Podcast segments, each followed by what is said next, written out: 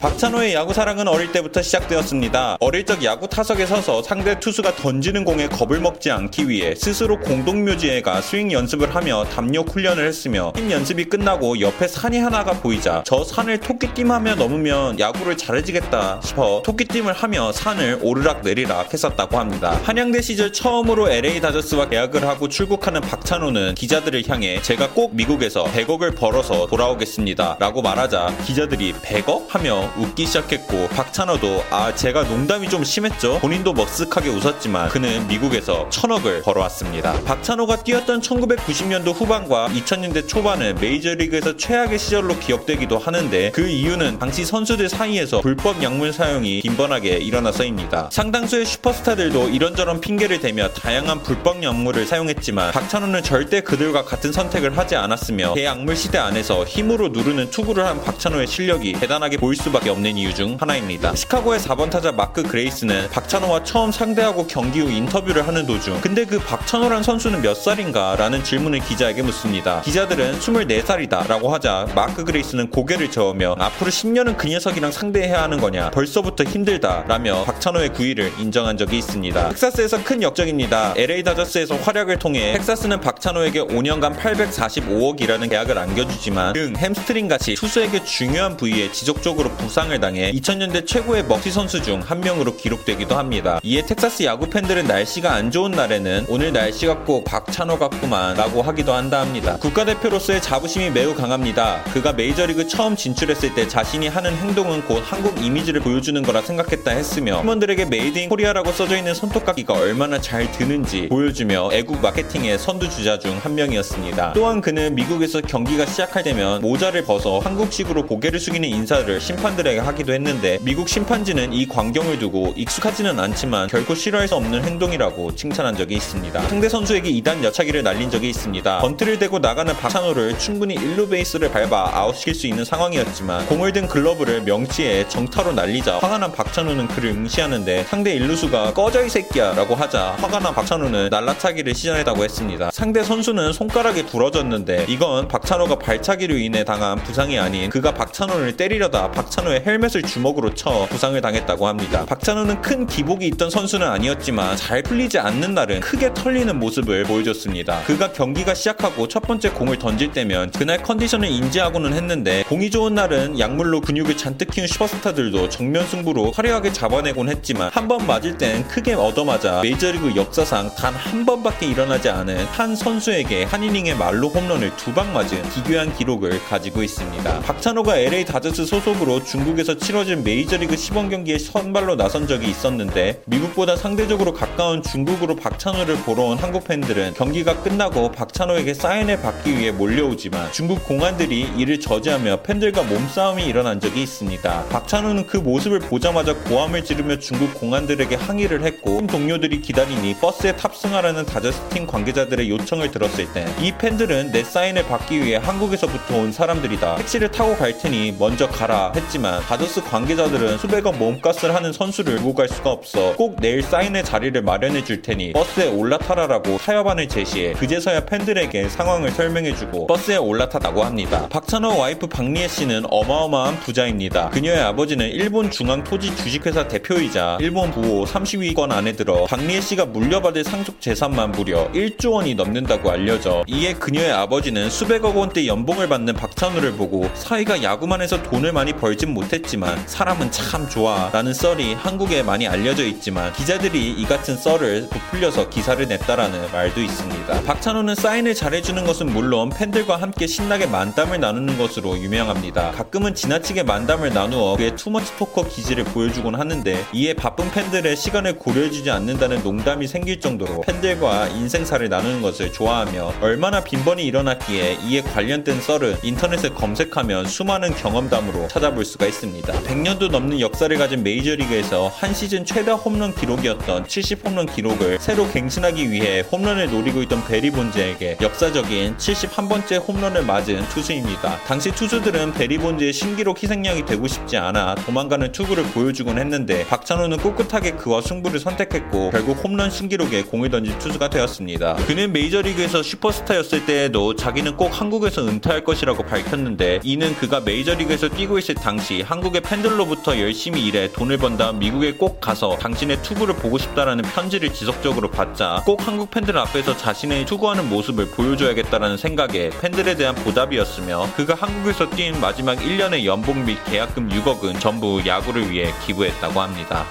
끝!